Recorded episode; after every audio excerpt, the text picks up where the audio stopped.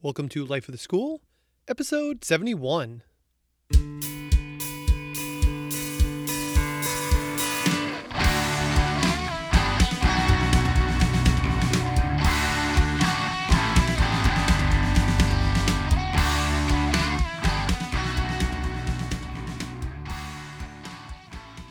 Hello, my name is Aaron Matthew, and I'm a biology teacher at Acton Boxborough Regional High School in Acton, Massachusetts. Normally, on Life of the School, I like to sit down with a fellow life science teacher and ask them how they got in the classroom, what are they currently working on, and what are their hopes for the future. But this episode is the third of my three question series episodes. And in this episode, I asked a group of teachers what is the value of tests? In their practice.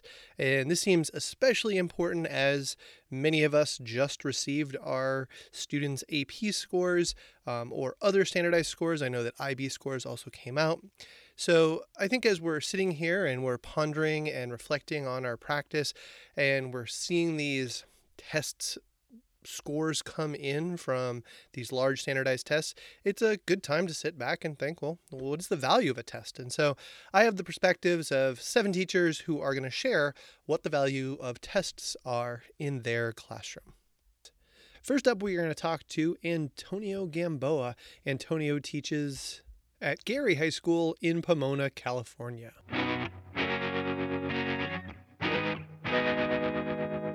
The topic of tests seems to come up all the time. It seems like, you know, we could use the the newfangled term and we call it assessment if we want, but I'm not going to call it assessment. I'm going to call it tests. So, what's the role of tests in learning for your students? Uh, it, it depends. I mean, it's like I think that there are, to me, I see it as there are two different tests that I can run. One where I'm just uh, doing a formative assessment where I'm trying to figure out what are you understanding, how you're planning to do certain things, or how are you presenting your information. So I'm assessing the the individual eh, primarily. It's I have to to me is the most important thing is the assessment has to go to the individual rather than the group. Is it asking myself is my whole group learning transcription is not the same thing as saying can this individual student even there are 30 in the class can i find out if each one of them knows how to do transcription and understand it. And and furthermore, I need to find out if they have questions. So I think that the formative assessment is, is pretty important. Now the the summative assessment that still is in place, I think that it may miss the point uh, making the assumption that they all can, they're all able, or they should all, however the assumption is made, that all students will get to the point that I set as a bar rather than saying, why don't I find mm-hmm. out how and what do I need to do to get every student to that bar? And if they're not going to get to that bar, well, what is the minimum amount of learning that I'm going to consider enough for them to perform well in the class? Or what else do I need to do? So, so when you have a English learners, when you have the average C student, and when you have the the top achiever in the same classroom for the same class, throwing out a test, almost in some way mm-hmm. a waste of time. You know, the English learner might be challenged with with the language, and he might not get it. Not because he he's not smart enough, or he just doesn't have the the, the tools, and resources. Same thing with the C student. Uh, the issue might be the skills, the skills differences within the student. So you throw out the same hmm. test, if I throw out the same test and I have an English learner and I have the C average student versus the top achiever, well, I already could almost, before I even give the test, know which one is going to perform less than the other. It's not the likely that is reverse. So, in that sense, if I'm going to use a formative assessment, it's more like a justification for me to say, oh, I, I, I gave them uh, in some way an equal opportunity. Well, they they're not going to perform the same way. So I think it's to me is a it's a formative assessment that is individualized assessment. I need to know each student's challenges and I need to know each student's knowledge and from there go on. So to me assessment is a tool to that helps me direct my uh, approach to assist the students in the learning. Yeah, so when you get those summative assessments and you you you throw them out, and I I completely agree with you, like that you have a sense of, you know, you've done these formatives, you've you've done these check-ins, you know, you've you have data about how students are progressing, and some are nailing it, and some are mm-hmm. struggling, and you now give them a, a more challenging, more comprehensive, you know, test on a, a, a group of learning objectives that you've been working on because you've decided that that's sort of where you're going to go. When a student doesn't perform well on that, like what what recourse do you have? How how do you I mean, I I personally don't feel like I have a really good situation with that. I feel like we end up moving on and I'm dissatisfied and I try to help them build their skills. But what do you do for your students who you feel like their summative assessment has provided you formative feedback that says you need to help them do some more stuff? Well, to me, is is divided into let's say they pick up a topic, a unit, and within that unit, I have mm-hmm. determined what will consist uh, of an A. For you to demonstrate that you're an A student, you should be able to demonstrate certain knowledge. So I have determined predetermined objectives that I want them to meet. Uh, same thing with the B or the C student or the D student. So when I see that a student is not reaching the the real high goals that I want, I need to find out what is the issue. It might be vocabulary, it might be home issues, it might be something else. So I have to give them opportunities where based on my assessment, I'm going to say, well, I think that what you need to do is this. So it's an alternative approach. It's the differentiated learning. It might be reading, it might be a project, it might be something else that this particular student is going to do to demonstrate the minimum uh, the minimum learning objectives that I had set for them.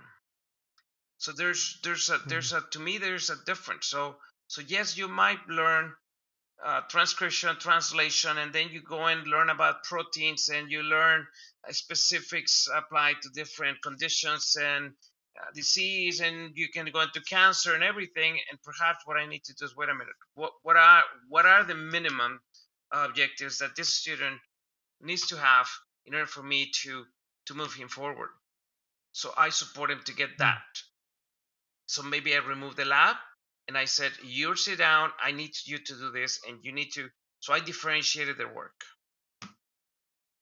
uh, do you go back and like adjust grades at that point for a student? Um, if they if they then produce some work that was on a summative assessment, now they produce the work afterwards that show you, all right, they've moved and made some progress on this group of learning objectives. Do you go back and uh, adjust their their grade either on the assessment or for the quarter as a result of that? As a result, uh, I have to have a, a, grading system that reflects my practice completely. Mm-hmm. So it's not necessarily that I'm going to go back and change that grade, but I have to evaluate their performance. Let's say if the students are doing a lab and they did the lab because that's what I asked them, but I asked the student to sit down, read, give me the words, and give me all the assignments and everything. He's going to get the perhaps the equivalent value for that lab at the same time that he was doing it. So yet he mm-hmm. flunked the test, he flunked the assessment. But since he didn't he did really well on the lab per se, then he will compensate. So my grading has to be realistic in the sense that, okay, we're doing a lab, but you're not doing the lab. I'm not going to hold you responsible for that lab because I'm asking you not to do it. But at the mm-hmm. same time, I had to compensate you for doing it. So, okay, so you both are sitting on the same days, doing different things, differentiated work. So when you do that, it seems like uh, your calculation on your grading will compensate for that. So I'm not going to go change the fact that you flunked the test. You flunked the test, you flunked the test. Okay, fine. Let's solve your learning. Mm. So they're going to have a. Uh, your grade book sounds like it's a mess. Um. yeah. Well, well, I'll tell you, uh, it is. But you know what we did, and, and this our, our, whole department has done this, and we changed our, our grading system. We change mm. it from zero to four. You have zero, one, two, three, four. Zero means you really didn't meet the at least complete the work or, or, or the minimum. So then you got one, two, three, four. If you want to redo the assignment, you can do redo the assignment. So you get a one, you can move on to two, to three, to four. So that's one way. But what that allows the, the zero to four the grade is distributed very equally. So losing one assignment at a four or losing it at a two, that means I can win those two on another assignment. Mm. And so by changing this, our whole department has decreased the D's and F's in about 10 to 15% over the past three years. Wow. And it's not it's not in the we're not diluting the information because our A's and B's haven't grown that much either. So what we did is that we built it up in a way that if you're the struggling student who is putting the work and doing everything, but you should at least be able to pass the class. And so that's how it's working for us. Uh, otherwise, if you do it by points, it's a mess. It's a disaster because they've lost the Yeah. points from the test. Then they cannot recover. And even if, and this is what the issue we have with math, that if you lose all the points at the beginning, and the student all of a sudden half semester is doing fantastic because he's got it, he understands it now. He aced the final. He still gets a C when he's one of the best one at the end it doesn't compensate for their actual learning it just compensates for points so the teacher is looking at points points points points points our approach is i'm going to look at the individual learning the learning is a student did you learn or you didn't Mm. Yeah. And uh I mean it sounds very you know, we've talked about both standards based grades and approaching to standards, but um and the, another sort of buzzword I've heard the last few years is like restorative practice. Uh this sounds very restorative like students don't feel like I failed this test, I am a failure, I label myself that way. I have the ability to go back and and grow and learn because of this. yeah exactly that's the idea and so that's what we Yeah. have seen. I mean we've seen a change in in our department. Um, we have you know the state requires two years of science. Recommended is three or four. We have up to about 75% of our juniors taking science and then about a, Mhm. about all 50% or larger of our seniors take science still.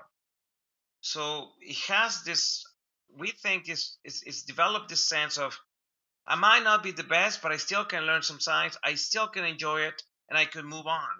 And so they know we know they feel challenged, and, and we know they're not A B students, but but they have the ability to, like you're saying, restorative. So if I'm if I'm not doing well, what do I need to do? Tell me how do how do I write a better essay, for example, or how do I approach better labs? And so takes them step by step and that's that's has been our approach uh, for the past two two and a half years almost All right. So I ask a question about tests, and you turn it, flip it. We talk about grading.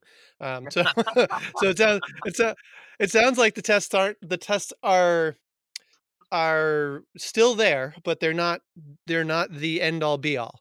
Like you know they're they're not the most important thing. They're they're just another form of feedback at this point, and help you identify what ideas the students need to to focus on if they want to you know learn. It, it's just an extra data point for them in their learning. exactly yeah it's an informative step the test gives some, gives us information about what is going on but it doesn't make the whole picture especially under ngss because you have uh, you have the uh, engineering practices you have the cross-cutting concepts and so you have to count into your grading that part and so the test cannot just be uh, a simple thing that sit down, take 60 questions, you fail, I'm sorry, move on.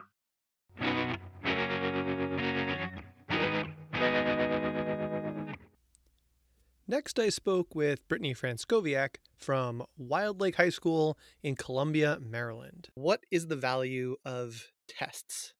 And, you know, what, why, why should we test? What's the value of tests in the, in the science classroom? I genuinely think that tests are a good opportunity for learning.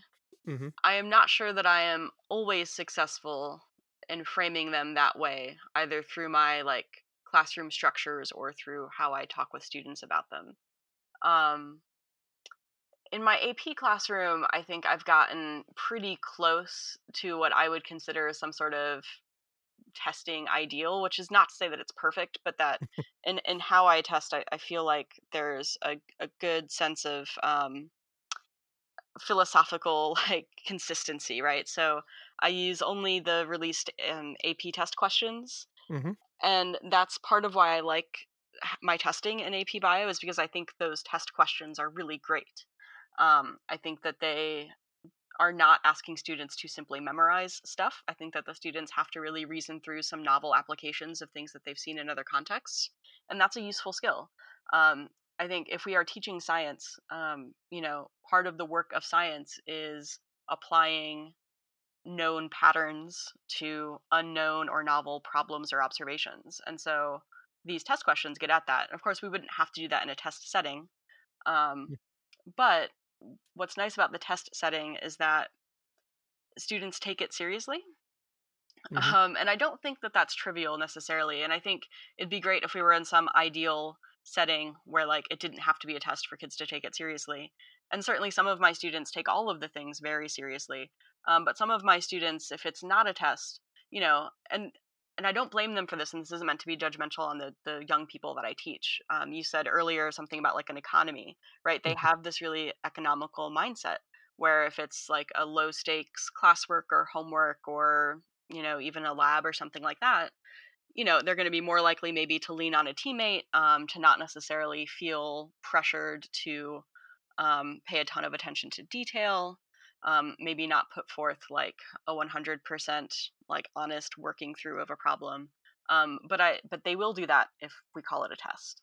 Um, but coupled with that i think is the um, they're allowing them to learn from their mistakes and do some revisions and so that lowers the stakes of the testing a little bit where like they have to take it seriously because they are getting assessed like it is a grade it's an assessment and that's a thing that they value um, but there's a safety net if it was you know if it went really badly um, they can loop back and sort of learn why they why they got some things wrong or unpack their mistakes um, and so that all feels really valuable to me um, I struggle a little bit more with my younger students in my intro bio.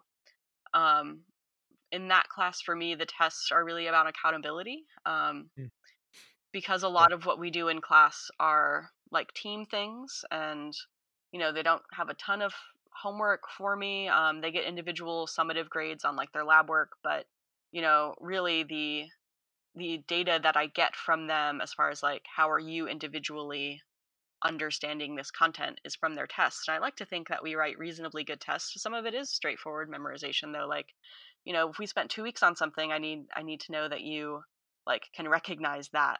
Um and you know it's a struggle we just got out of midterms and my low score on the midterm was a 25% and the high Mm. scores were over 100 um, and so i'm really struggling with what that tells me as a teacher, what that tells me about my students, um, what that tells me about who is being successful and why. Um, and I don't have the answers to any of that. Yeah. I, I I like the the framing of the way you talked about the differenti- differentiation between the two groups because I, I I'm nodding along with you because I feel very much the same. I feel like in my younger students, there's very much a case where if I was to ask them questions that were all tilted towards that application level that we do at the AP, it would be unfair. Um, Yeah, while some students would would do really well at that, Yeah. the truth is is that intellectually that's that's really hard. And I think that they would I think that I would have fewer students who would find success or it would take a lot longer for students to reach success and their fragility of ability to struggle, which I mentioned earlier, uh, would would undermine a lot of the work that we were trying to do.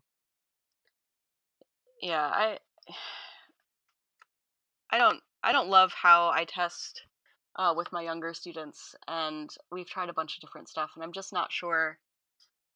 I don't know that not testing them ever is the answer necessarily, although I'm sure that there are lots of really talented educators um, who have lots of good reasons for why that might be the solution.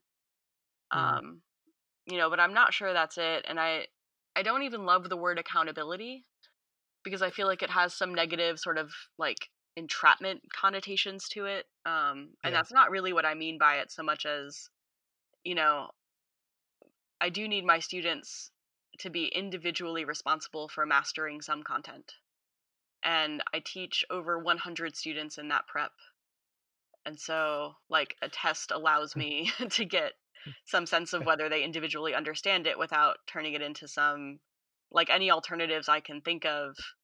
Logistically, I just couldn't manage. Yeah. There's a practicality component. Uh, I also think that, you know, the thing that you brought up with your AP students, uh, I've been, the phrase I've been turning over in my head recently is um, I haven't done, I haven't done as much quizzing as I used to do. Like I used to do a lot more check-ins, like lower stakes quizzes and stuff like that. And to me, the quizzes were like nothing. But for some students, the quizzes th- they they would get a little tense about them. They'd worry about them. Some students wouldn't. Uh, It, their reaction was different. But what I did find is that by not having any of them, um, there's fewer times where I raise their blood pressure a little bit. Um, Yeah. you know what I mean? Like like I focus their attention a little bit and.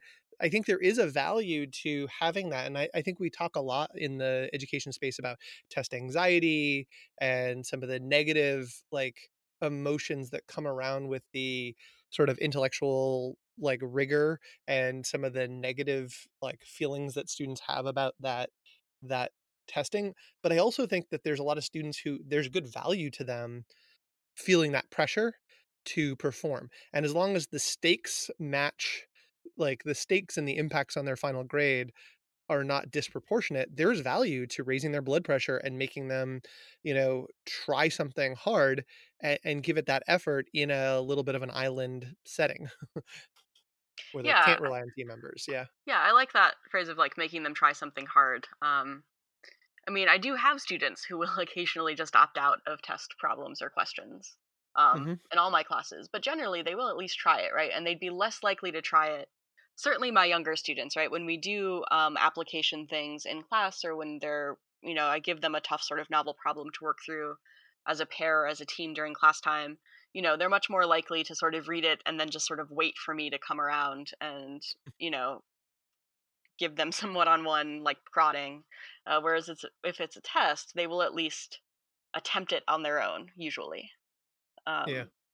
Not always but but often generally most of them most of the time will uh, will are more likely to try to start it on their own if it's if they see it on a test than if it's just a like this is a you know practice or this is classwork or whatever. Yeah, and then I think that the the downside and the what I'm hearing sort of tonally from you makes me think of the way I feel that like how much should this be uh, how do you value these assessments? And like how do you balance like the fact that you want there to be a little bit of like stress and you know maybe accountability is a flawed word but accountability but if you remove all of that accountability and you remove all that stress are they going to take the work seriously? And the answer is some students absolutely will. But are you hurting students that may be a little less mature by not raising the stakes every once in a while?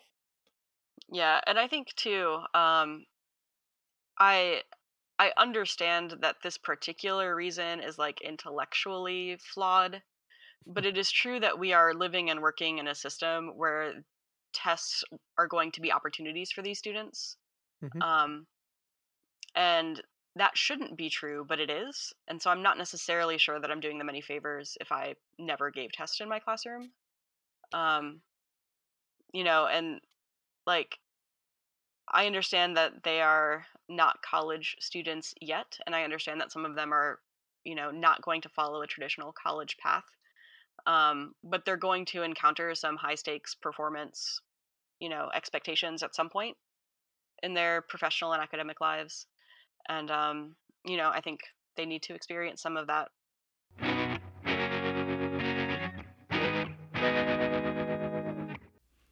Next, I spoke with Desi Demova from Franklin High School in Somerset, New Jersey. What is the value of tests in a biology classroom or in a science classroom? And like, how important are they in the learning process? You really are asking loaded questions. Well, I'm, and I'll, I'll say it again. I, and I, I've told people I'm talking to, these are, these are the things I struggle with, um, because these are the points where I get uncomfortable in the learning cycle. So I'm asking my colleagues about these uncomfortable things that I feel um, and I'm burdening you with the same the same issues I have, or giving you a chance to I unburden yourself, maybe.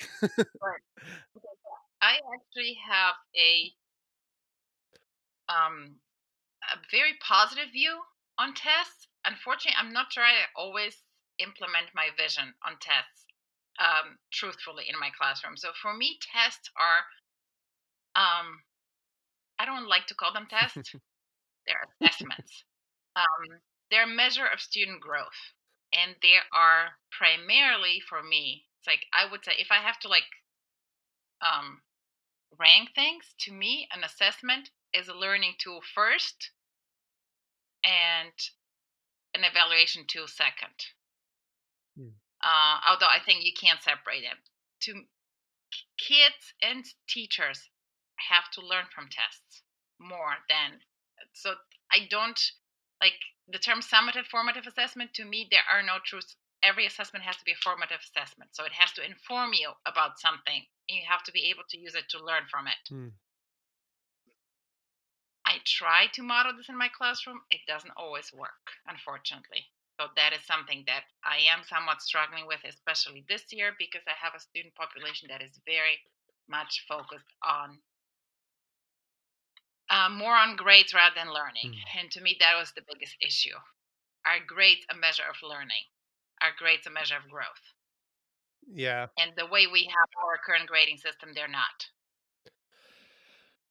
So, all right. I mean, you that there's a that's a big question that you just threw out there because I or statement you just threw out there because I think that that is a probably the biggest issue I have with my students is students that and I, I don't want to say that all my students, but I have a definitely have a population of students that are much more focused on the grade than on the learning. So, uh, how does uh, how is how where how where is you where are you on your thinking about helping students focus on the learning as opposed to focusing on the number or the grade? I haven't made any progress. This is my one of my biggest struggles. And I don't want to point fingers, but I think our grading system is faulty. hmm It's not the student's fault. It's the whole system. Uh, although I don't want to say it's not the student's fault. I mean, um, it does have a change. It does take a change in in in in thinking in a student. But the truth is, the system encourages the grading system and the whole system, like how colleges look at GPAs and, and standardized tests, encourages um, an obsession with, with grades rather than learning. Um, and I have been struggling with this and I haven't been very successful. So the students that um, have always been very focused on grades, I don't think I have made one bit of a difference, unfortunately, in trying to change their their thinking. Um, Well, I mean, I understand that, and I I've felt that way with some of my students. But one thing I would say is that their their path as a learner is going to extend long after they leave your classroom. So you may just be planting initial seeds that you you don't get to see grow. Um, so probably, probably. and so I think that if the focus is on learning in the classroom and you're constantly refocusing and refocusing, you may not reap the rewards of that. um, and I know that from some of my students, I've definitely had students who I had in front of me who I felt they were much more about the grade. And, you know, not enough of them, but some of them years later would come back and I would I would hear things that suggested growth in that area. I sure hope so because um, to me, tests are feedback. Mm. They are feedback for the teacher. They are feedback for the learner, and we should be able to use them more as a learning tool and less as a what's the word I want to use? Judgment. Yeah. I'm going to use that harsh word. Well, I mean they they they allow us to rank and sort students if we just like assign a number to a kid. Um, and I don't that is that is not why you're giving tests. You don't care about ranking and sorting. I recently, I recently experimented with something where um, I gave them on purpose a quiz with a very very short time, and I gave them two, not really a grade, but two pieces of feedback. One was like how many questions they attempted, and how many of the attempted they got correctly. um, and I help them like look at both metrics just as feedback, not as a grade. So I'm constantly trying new things.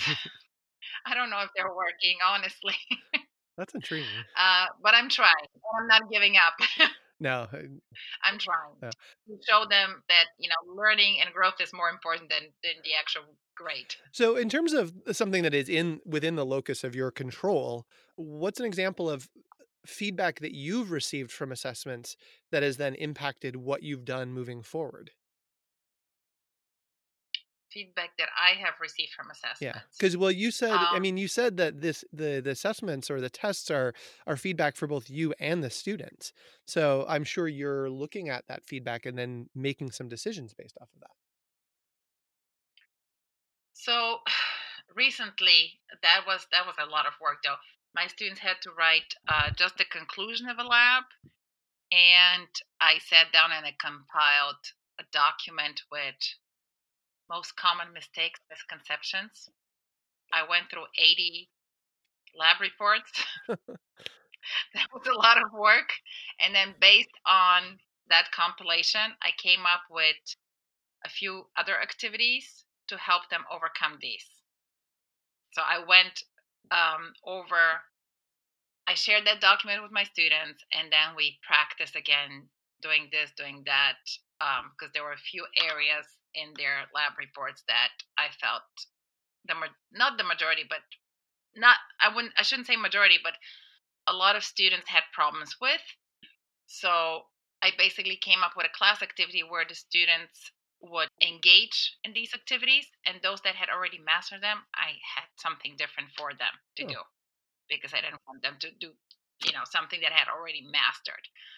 Unfortunately, time is an issue. I don't always have the time to do this because it takes a lot of a lot of time and effort and also in an ideal world I would differentiate perfectly, but in a non-ideal world when we start September 20th and the exam is May 13th, yeah. there's limited opportunities to do activities like this hmm. without falling significantly behind. Yeah. Well, and September 20th was an outlier this year, hopefully. hopefully, no, it's not going to happen next yeah. year. And um, the other thing I, I do with my students, and they're still resisting me, is that I print their answer sheets without marking which one's correct, which one's not correct. um, and I pair them by, uh, I don't want to say ability, but I pair them by um, score. And then they're supposed i ask them to compare their answers and mark the ones where they have different answers. And then each one of them have to defend their answer and come to a consensus. And they fight me because they say but we don't know what we got wrong and what if we agree on a wrong answer? And i said you know we'll get to that later but first i want you to start arguing your answers. Why did you choose this answer? Why did you choose that answer?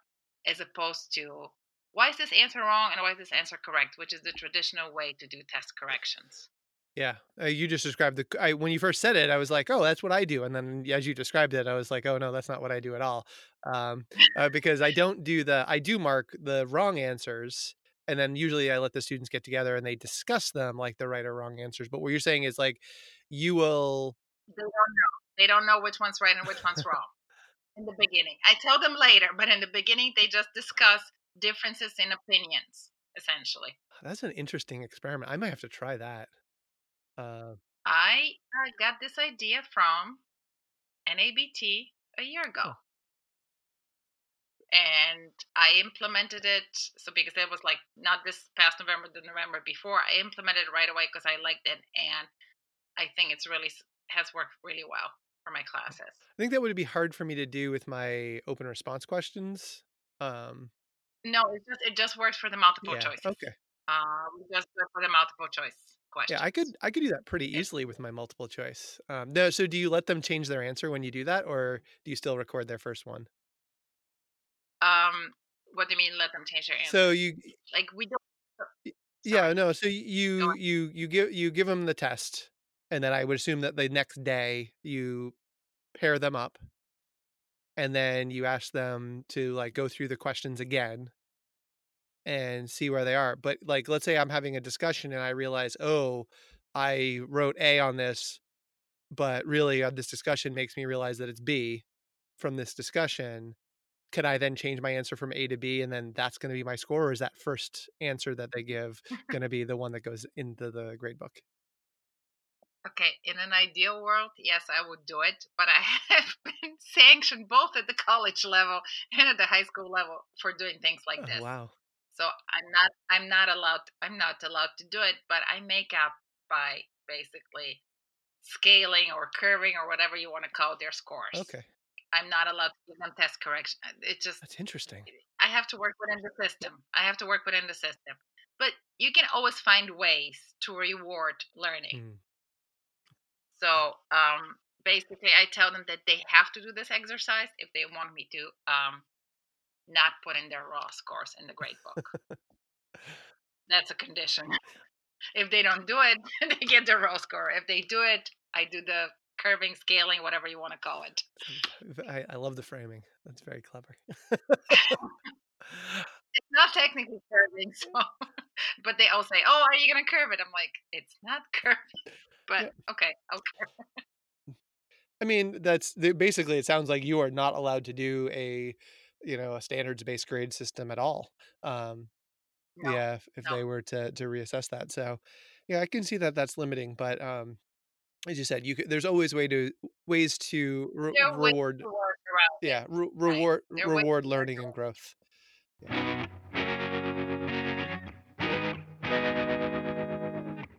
Next up, I speak with Ryan Reardon. Ryan teaches at Jefferson County International Baccalaureate High School in Irondale, Alabama. What is the role of of tests in in helping kids learn? Like you you already kind of answered this earlier in a different question, but like why do we give tests? What are the point of tests to to helping students with their learning? I think it's it's it's bimodal, man. One, motivate the kids to study. Give them a reason to study, and they will. In, in my situation, right? Mhm. Uh, I've got great kids. They they're they're high functioning. They love to perform. They are great conscious. They are rank conscious. Not, but it's not detrimental, right? So they'll study for a test because they they kind of want to prove to themselves that they're they know their stuff. Mhm. Uh, and that's you know that's a whole nother kettle of fish but that's important the kid cares you know my kid my eighth grader down the hall right now he cares about tests he may hate history which is unfortunate but he cares about his grades so he'll study Yeah. my kids care. And and for me as an instructor when you're kind of so i said bimodal it's actually trimodal. One motivate kids. Two see what kids know. What do they know? What do they not know? Where are the hangups? Does the kid who's like super engaged in class have the ability to articulate what they know when they're on an island which is that summative assessment? Mhm. if they blow it you can usually it's having a conversation en masse. It's like you guys blew this. We talked about it. You studied it, or you, you we were in class working this model together, but you never took the time to actually dive in and figure it out. And I'll tell my kids, you blew it. That's and that's not necessarily on me. What I'm telling my guys, and it's something I came up with when I was an undergrad, is that I always knew I was ready for a test when all the ideas I had about a particular course, whether it was a science class or religious studies class or history class, like everything was organized. Like I couldn't study anymore. I could basically access a piece of information, pull it down, and use it to solve the problem that was given to me. What I'm seeing with a lot of my kids is that what they, you know, the they know stuff, but it's all cluttered. Mhm. So tests help me see which kids have taken the time to sort these ideas out and which kids, you know, know some stuff, but it's all jumbled together because they haven't spent the time to uh, to work. And then the, the third piece, uh, I said it was bimodal. And then you turn to trimodal. Yeah. So the, they get feedback on what they know. I get a lot of feedback on what they what what uh, they know and don't know, and what was effective and what wasn't effective. And then uh, that's it. I'll leave those as the two modes. You know, the grades are kind of meaningless to me. It just prepares, and it, then again, it, I would say this: it prepares them. The third the third mode might be preparing them for for May. Yeah. Mean, again, I live in that AP world. Hopefully, you'll get some voices that don't live in that AP world. But uh, there's stuff they need to know, Mm. right? If you, I don't know, Aaron. I mean, it's such a great question. I can remember my first interview for a science teacher job, the one I didn't get. You know, back when I was just coming out of grad school and was just adjuncting. They asked me about assessment. I said it's hard. I don't get it. It's it's the hardest piece for me. It is the hardest piece. Yep. What's it for? Motivation, feedback, information. Uh, what else? You know, Yeah. The you know uh, away from grades. It's it's so I cannot. I hope you get six or seven other voices that can tell you why they test. Yep. I test to motivate my kids and find out what they know and don't know. And then oh, I remember the third thing: challenge them, push them, make them apply. My best kids, the ones that are like at Harvard Med School now, or you know, I got a couple that are at residence at, at uh, Mass, Mass General. Gen. Yeah. Yeah, they're freaking studs. And I taught these kids when I was at the uh, magnet school for STEM. Those kids loved being challenged on tests. I would just push them with the toughest questions and make them think. A good test, bro, will make a kid think. And that's that's that's one of the reasons I test them. See what they know. It's you know, when I was an undergrad, I remember loving tests because A, I didn't have to listen to anybody tell me something, and B, I could show off. and ideally, you, you get you get hit with a problem you never thought about before. Why do you test? Uh, I mean, it's uh, that's that's part of the reason I'm asking this question. I mean, the fact is, is that I, I, I'm a little dissatisfied with it because I do definitely look at it as a lens for myself to find out what do the kids know and how effective was my instruction um, in that idea, and also to give the students a little feedback about how effectively are they approaching the work. Um, it's Mhm. and it's different. I mean, it's different. The younger kids, it's literally a the the, the type of information is much more formative because they're younger, um, because they don't know how to study. They don't know how to incorporate challenging materials, how to layer skills onto content. So it's a very different it's a very different lens. And then the older kids, it is very much helping them get ready for May.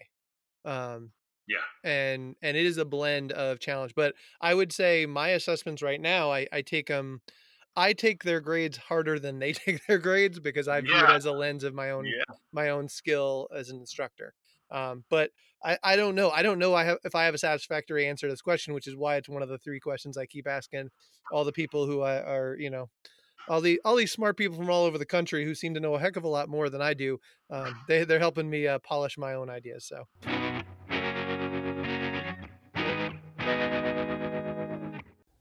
My next conversation is with Kelly Cluthy. Kelly teaches at Olathe West High School in Olathe, Kansas. So, what are the value? What's the value of tests to you in learning? Um, so that's a big question. I know. I was, Um, I was, I was kind of looking forward to this one for you. so I'm at a PBL school, and there's a big push to not just assess based on tests, but to also assess based on other types of big projects. But we do live in an academic world where the students are judged on how they perform on mm-hmm. tests, whether it's like the ACT or once they get to college, a lot of their classes are just, you know, test based, which that's a whole separate issue. I don't know if I agree with that or not. Well, Yeah. Anyway um i still give tests um so if we do like a pbl unit i will assess them on both whatever their product is and then i'll also give an individual assessment as well. Um, so i try to think of the pbl product as more of soft skills and assessing students on uh, inquiry or science and engineering practices and just collaborative um, aspects that they need to complete a project like that. And then I look at the test as more how do they understand the content. hmm So Yes. even though I'm at a PBL school, tests are still a big part of what I do, and they don't go away. But I think they just fill a different like niche for me compared to more traditional schools. Yeah, so that's interesting because I, I usually think of like project based learning as something that would ha- be assessing both content and skills. But you're saying that Mhm. because of the nature of the fact that they are going to take a test, whether it's an AP test in an AP class or um, Mhm. or you know the the state tests, which um, I think you said you've told me that ACTs can fill that um, Mm. niche in your school, or that you you do have a state test, although I don't really understand how you get exemption. We do have a state test. Yeah. my my previous school was exempted. yeah. Um, so the students took the ACT rather than the state exam. Mhm. Um, but my current school, we still do the state testing. So so you have these. Um, so I guess the what I'm hearing from you is you're mirroring a little bit. Um, I'm assuming your state test is fairly content based then. Um, Yes, it is. so you're you are parsing those two pieces out to prep them for the real world of this Mhm. this test that they have to take at the end of the year so you're giving them that exposure but um, i know your projects have to you know your projects do have content components to it and i also know that you have um, dipped your toe in and i'm not sure how deep you are in standards based grades currently or if you've sort of semi abandoned that in your new school. Um, are you still in a standards based grade mode for your grading system? Um, I would say it's kind of a alternative standards based grade. I don't know the best way to explain it. Uh, so I do like a four point scale. Yeah. And students are only assessed using like their test scores or their PBL products or a couple labs that they'll pull here and there.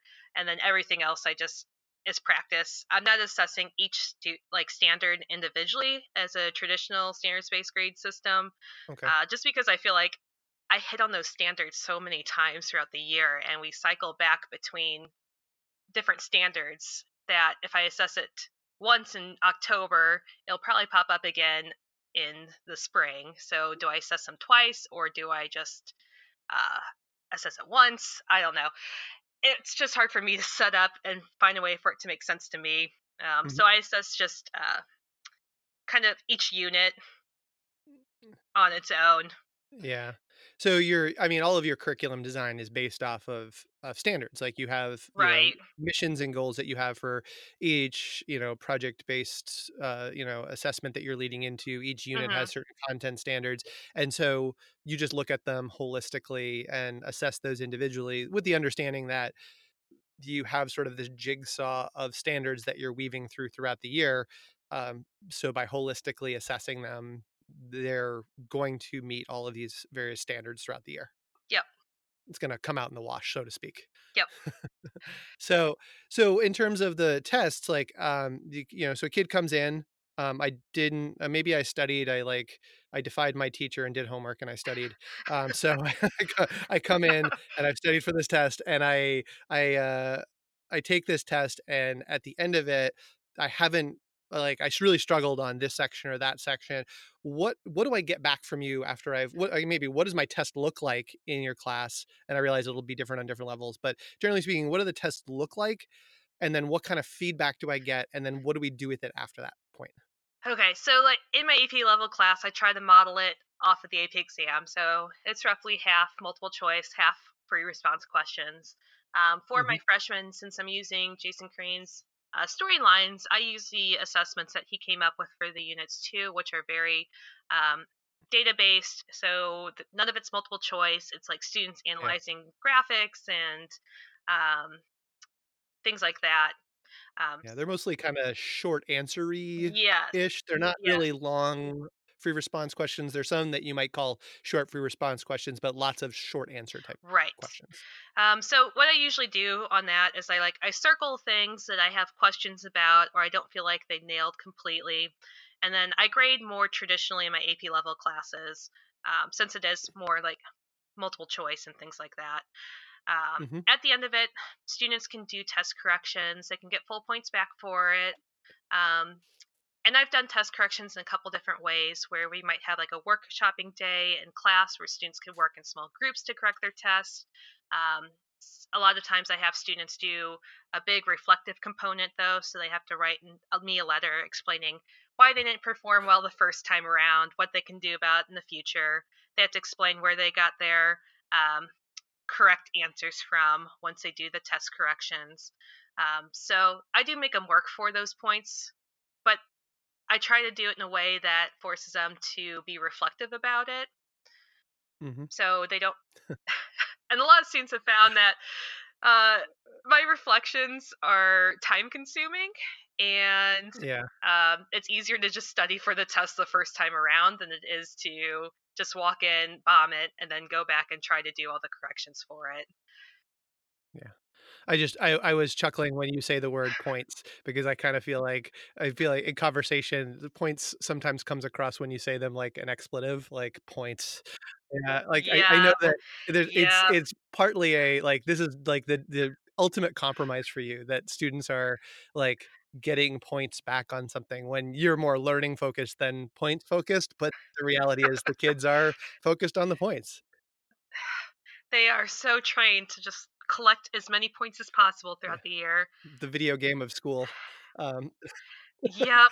so I, I know that just from having past conversations, that's that's the headspace that you're in. So like every time you use the word points, I real I like you could It's you, curse you- word yes, you could just replace a narrative cur- curse word in there for you because it's not it's not the goal. The goal is for them to reflect on learning. I like the idea of asking them where they got their answers from. Uh, I think that's uh-huh. uh, that's an interesting because I do test corrections, but I my test corrections are very limited. They earn a few small, like basically it's a a reflection tool to get them to go back and look over their work. Um, and hmm for engaging in that practice of reflecting on the things they got wrong, they earn a few points back, but it's not, they don't earn full points back.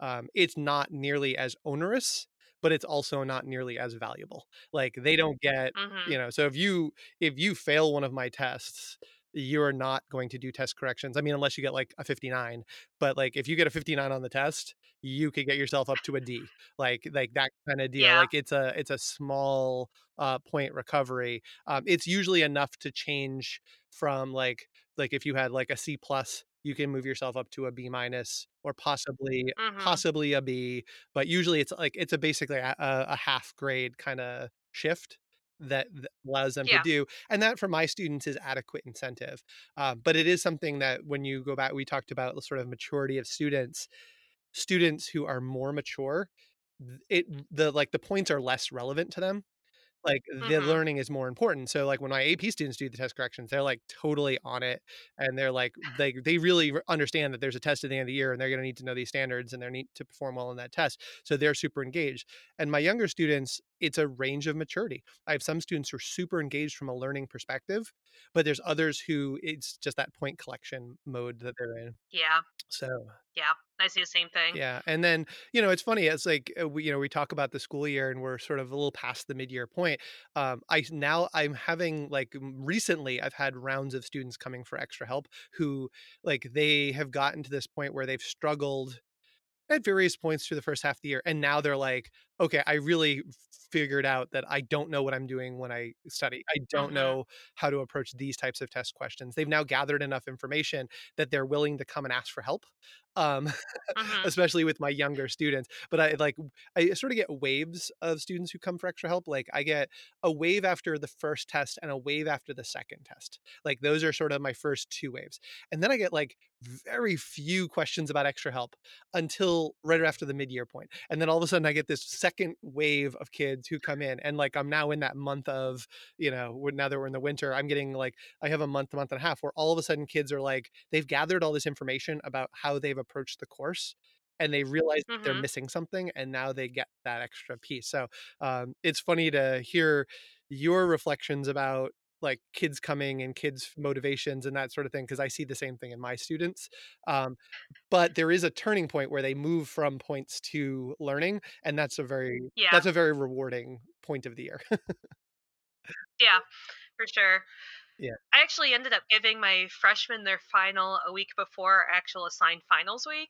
And then we used our assigned finals day for in class test corrections. And we did it like as a workshop where students were discussing the test in small groups and trying to help each other correct it. And just listening to those conversations was awesome. Like, no one brought up points or anything like that. They were discussing the material, they were working together. And I think it was like the best biology conversations I'd heard from them all year long. Yeah. It was just like magic. Yeah, and I, I like literally, uh, I, you know, just last Friday, my students were doing test corrections in my honors class, and you get that. You, you, when you give them the opportunity, and especially now, you know, they've been through part of the year. I think that they, the conversations about learning. That's the reason I keep doing it because even though I do have some students in that class that are like point focused, hmm the discussions that they're having about the individual questions are not what did you get for 37b okay 37b got it done. Because my my Yeah. reflection sheet asks them why the question why the answer is right and so they're asking their peers and they're using language and every once in a while they get to a point where they don't agree and so i'm Uh-huh. i'm rotating through the room while they're doing that and then i'm engaging them with other examples or other questions or they're asking follow-up questions the kind to help them with their thinking and this is true of both multiple choice and open response questions Yep. um, and so you're right the there are moments where if you structure the reflection the right way you can get some really good learning even if you're doing tests and they're getting points over them Yep.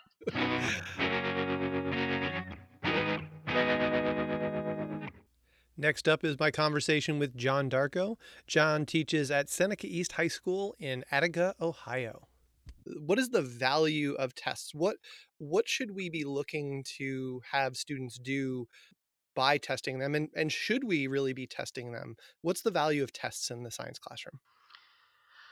Uh, I guess for me, it's largely a, a system of feedback. So you have you have a goal in mind of what you would like students to accomplish, or students have uh, serendipitous, serendipitously accomplished things in your Mhm. classroom, and then let's check that against some kind of uh, assessment to see if what you wanted them to understand is matching with what they actually did understand. And there's that, you know, that's like uh, hypothesis testing, right? So Yeah. uh, you you have to have well constructed test, and this is really hard to do. Uh, to have a test that is matching up with with the goals that you have in mind and every time i give a test i'm always like oh my gosh uh i asked them questions that i i didn't teach at all sometimes and uh sometimes it's too easy so i wasn't getting the questions weren't fitting ex- uh some of the stuff that we i felt like we focused on. Uh but so I see test as just feedback for for the student to know if if they learned the thing that you wanted them to learn. And you're going to have, you know, this goes back also to I think the whole idea of points uh, and and grades too.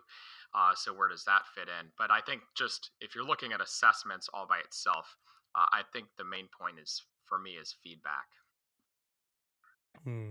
I think it would be a really interesting thing if I ever asked this question to somebody and they didn't, if they're because we're in the teaching world, everybody brings up the word assessment, um, which I specifically questioned around tests Mhm. because I think that we have started in our language, you know, myself included, to move to talking about like assessments as be- being formative and then summative.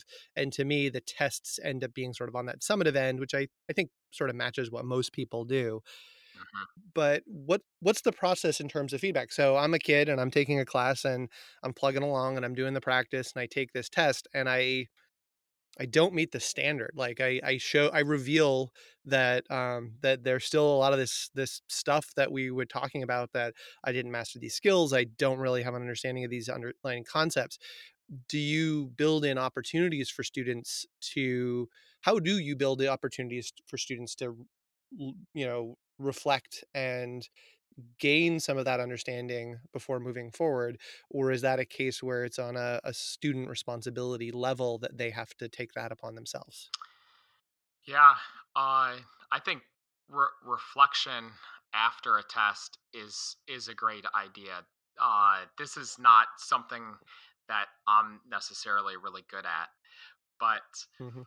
I I like the idea of uh, the monthly test. I'm trying to think.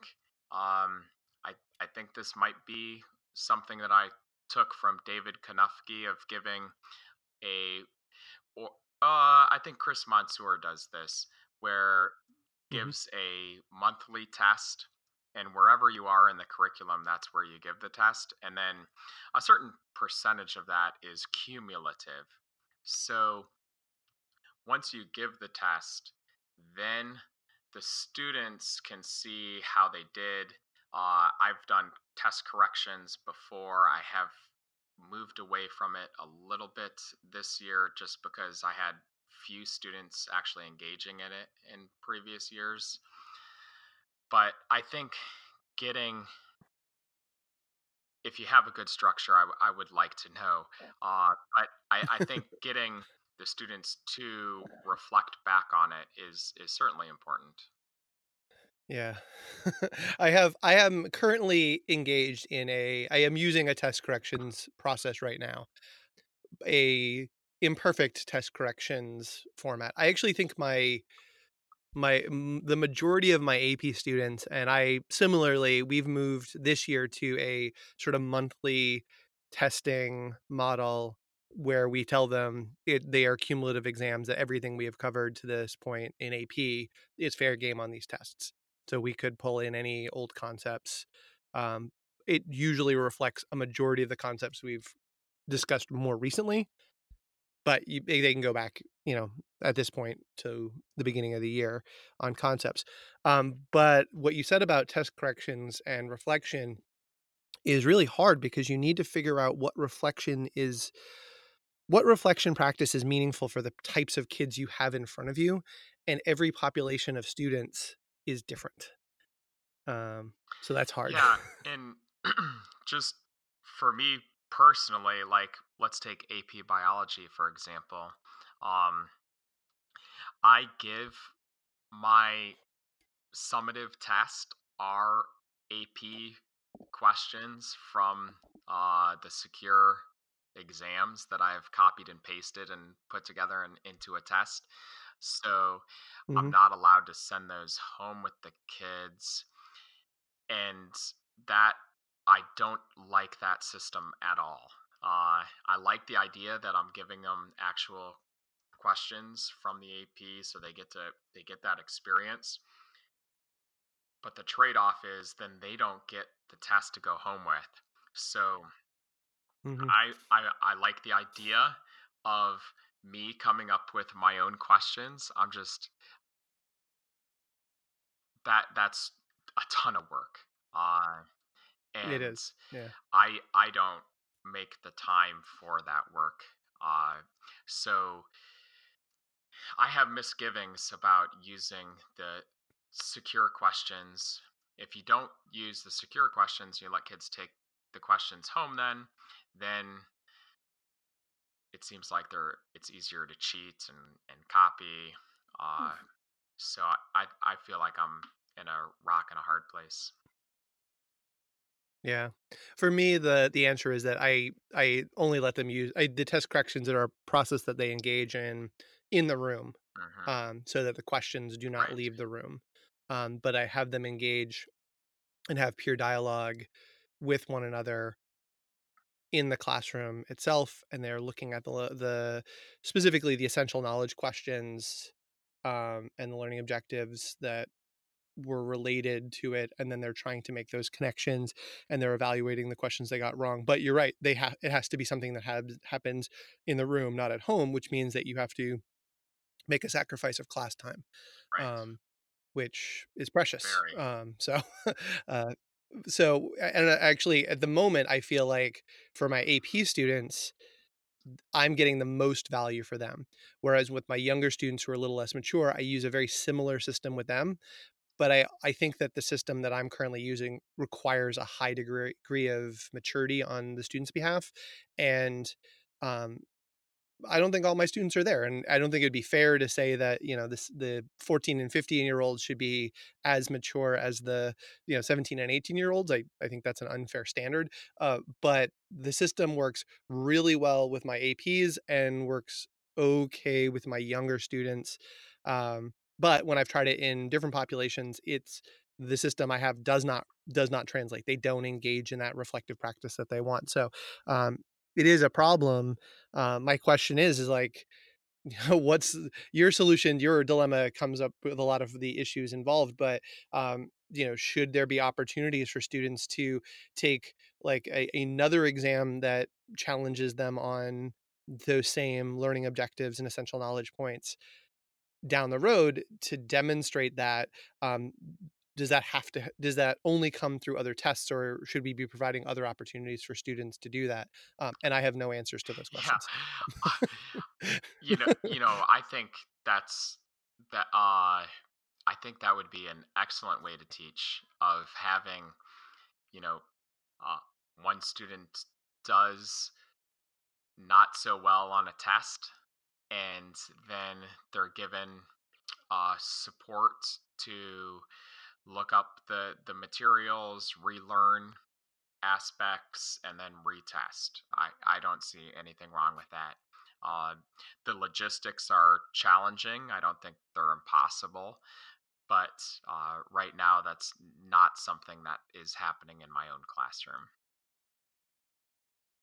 Yeah, it's not happening in my classroom either. So um, I say that with with no uh, you know, not as a criticism, but Sure. as a like an internal reflection from this Yeah. conversation. Yeah. Um, so I, I don't know that I don't know that we have the answers to that, but this is also that balance of sort of uh, pacing in the issue. Like if we really were doing this, like where the goal was really master these learning objectives, you know, piece by piece by piece, getting to having everybody be exposed to all the concepts from the curriculum um, may not actually happen. And then you have a dilemma for the students who are ready to do that. How do you equitably do that for the the variety of kids that you have in front of you? That's uh, I think that that's the push and pull that we have to deal with with the variety of kids in front of us.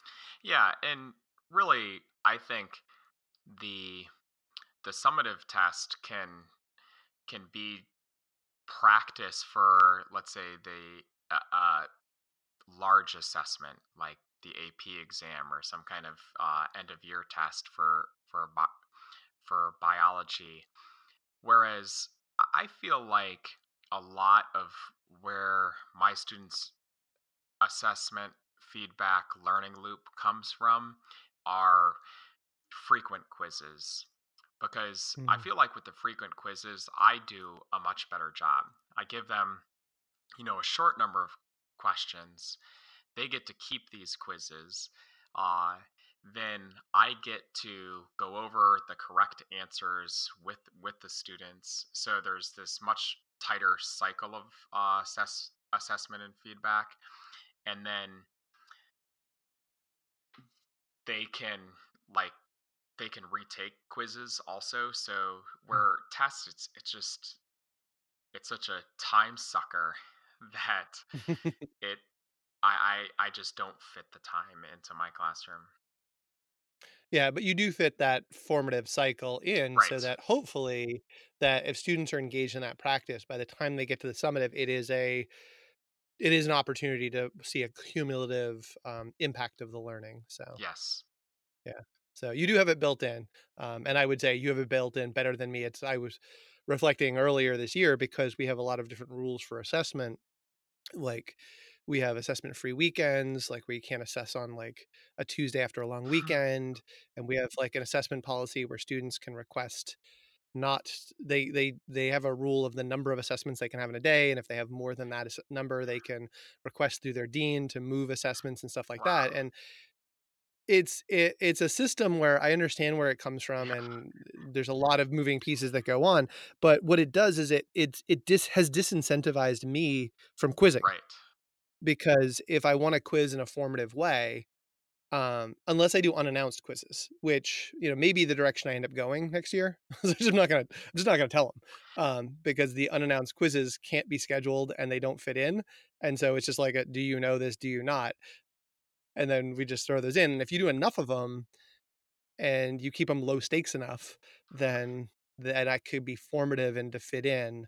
Um, or you don't grade them and you just give use them as feedback um, but I, I, haven't really solved this balance of not over oh, not over assessing and not overburdening my students with the feeling like they're constantly prepping for assessments um, which is what's sort of been happening in our school and giving them more regular feedback. Yeah th- this past friday i gave two quizzes one in ap biology and one in regular biology. Both were unannounced.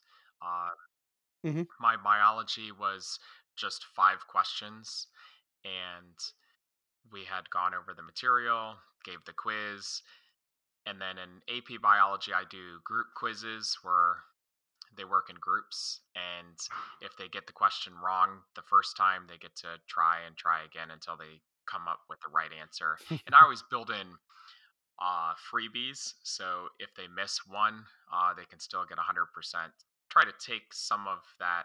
I think what you said with the the low low stakes is is key mm-hmm. to giving unannounced quizzes because as a as a teacher you know you are sympathetic with the students you want them to study and prepare but at the same time i think if you just give it unannounced uh, you take the anticipation stress away from them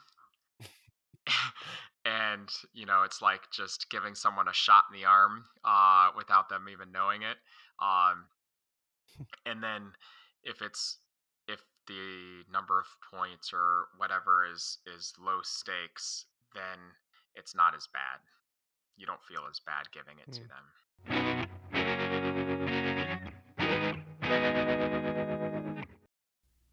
and i'm going to wrap up this episode with the thoughts from Paul Strode. Paul is a teacher at Fairview High School in Boulder, Colorado what are the values of of tests? Like how do tests fit into um, your classroom and what are the values of tests oh i think they have huge value. Um, i think that right. uh, so so i gave an assessment just just yesterday to my my uh, pre-ib bio students my my freshmen sophomores in bio one and and um, and every every time I give them an assessment. I ask them as I'm passing out the test. Actually, before I pass out the test, I say, "No, what? Why are we doing this? What, what is this? What's the purpose of doing this?" And and I've I, over the over the year, I have tried to get them to understand that this assessment is for them. It, the the most important um, oh, uh, client, uh, the, not, client, what, what am I thinking of? I guess the most uh, important user is the student.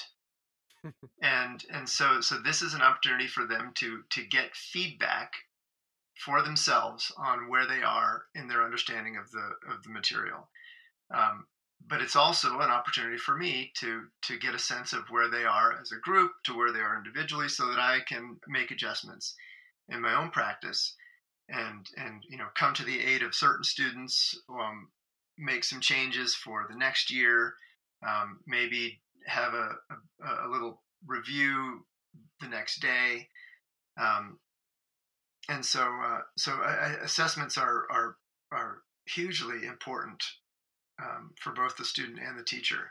But I think I think what, where, where a lot of teachers um, misuse assessments is they, they use the assessments only for themselves um, and they you know they generate a number and they put the number in the grade book and then the, the student sees the number and tries to interpret that number to mean something about what they know. And uh, and there's just not much meaning there in that single number. Yeah. And and the interpretation by the student of that number um it could mean very different things to different, mm-hmm. different kids. Like it's and what I see in a lot of my students, particularly my my more high performing students, is it's a it's a value. Like I am good at this. I am not good at this. It is not a it is not a reflection of learning it's part of that ranking and sorting and so that they're using it to ascribe identity Right. as a as opposed to the learning process that they're Right. working on and and they look at that number and they say and they, they think i was good at this unit. But but what were they actually good at and what what was still a struggle for them? Even though they might have gotten a 93% there, there's still probably some things that weren't that, that they could work on but yet they probably don't even pay attention to what it was that they still struggle on. They just look at the number and if it's good enough they move on yeah. So we we've mentioned that you you uh, have a, a pointless class Mhm. um, as you like to say. Uh the so so you definitely have this this feedback and iterative process. So let's walk through it. Um i'm a student in the class. I go in i take a test um i hand it in. The next day i am i'm assuming i'm not going to or a day or two later when we get this back this feedback back i am not going to be given a piece of paper that says like good job b plus you know 88% on it. No what am i going to get back and then what am i going to do with this this the stuff i get back? Sure. So, first of all all of my tests are free response. Okay. And um, and so so all responses are written responses. And and yeah written uh, as in sort of sentence form um, descriptions but also diagrams graphs that kind of thing. But the students are creating the the the creating most of the content basically on the exams. And um, so the the one that i've been working on this morning um, has 12 questions. It's on um, the innate and, and acquired immune system. And um, and so I go through and I I I, I read the the kids' answers and, and if I think that they that they um, have a, a solid understanding of of what the question was asking, then I give them a check. If I think that they still have some some work to do, there there might be some missing pieces, some details that they could add.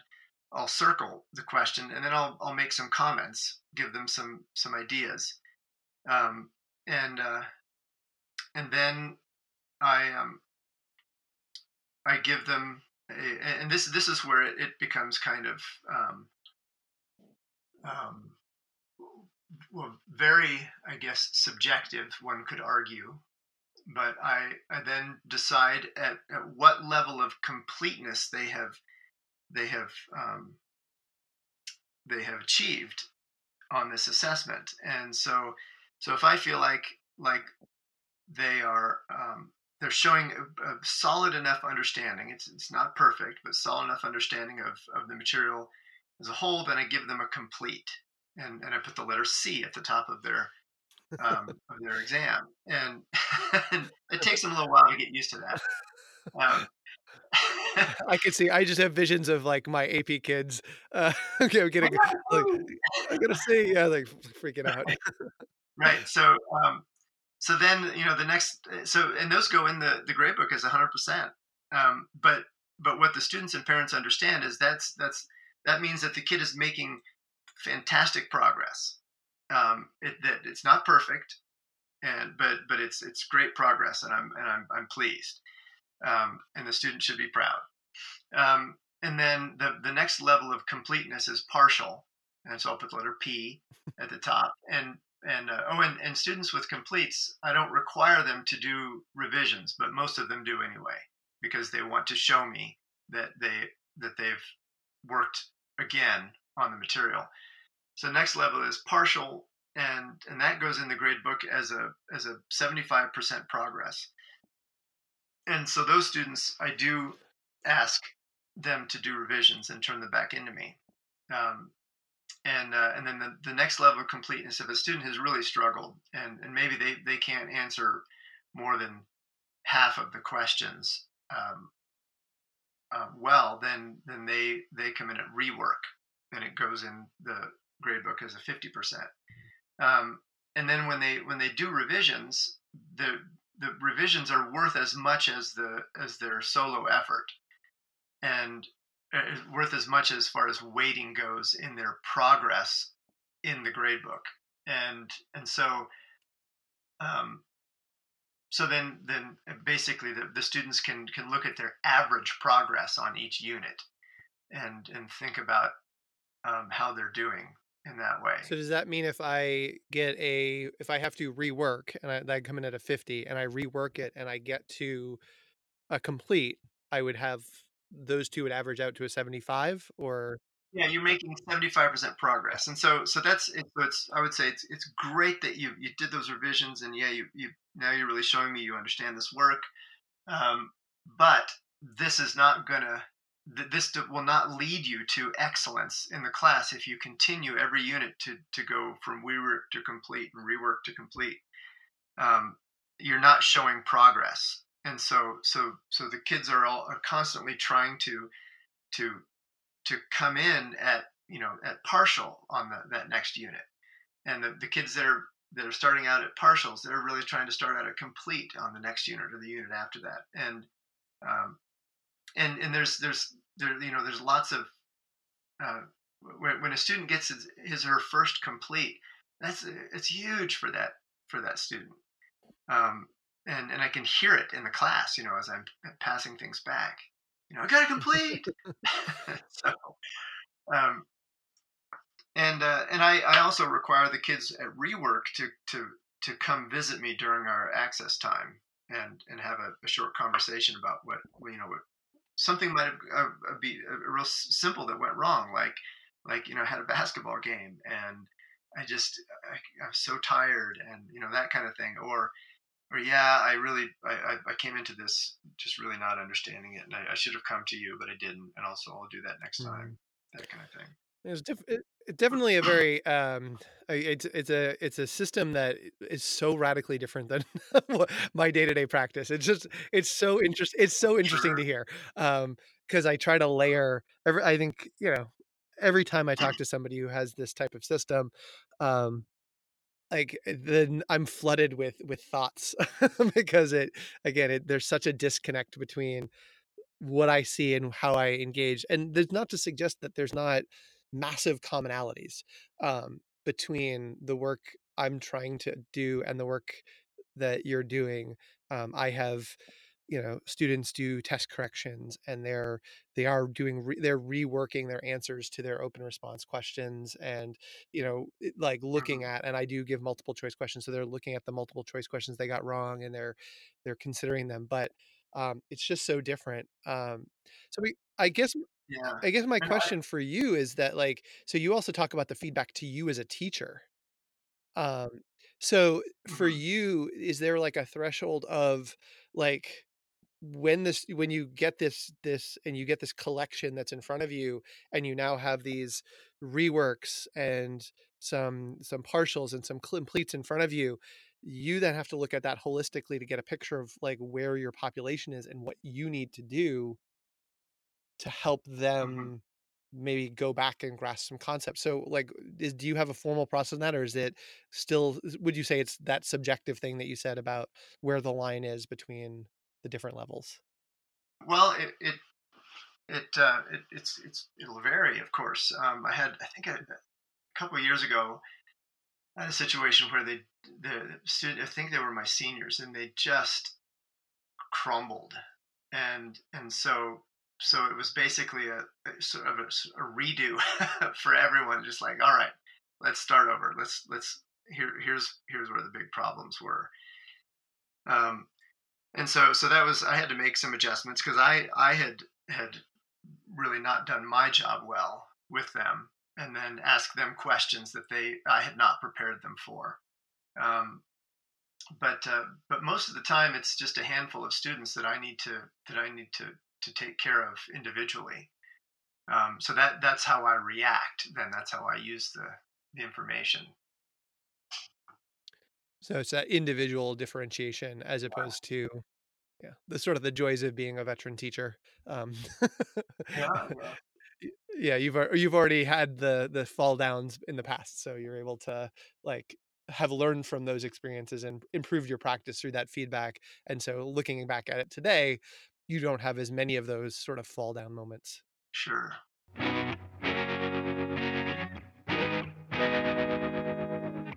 So I hope you enjoyed this episode. I really had a great time putting it together and I learned so much from my colleagues. I know that personally over the summer, I reflect a lot on my practices, including how I use tests to help my students learn. So hopefully, you will find value in these conversations as well. I can't thank my friends enough for joining me and being honest and open and having conversations about their practice. Each one of them has a episode where I talk to just them about their teaching and their experience as an educator you can go back and listen to those, and I will put links to their original shows back in my show notes. You can get show notes at lifeoftheschool.org. You can also get show notes on my Patreon page at patreon.com slash lots. Patreons also get an early release of episodes a few days in advance. You can follow me on Twitter at Mr. Matthew Tweets or at Life of the School. And I'd like to thank Jake Jenkins, Next Magicians, for providing, providing music for this and every episode. So thank you for joining me, and I'll talk to everybody soon.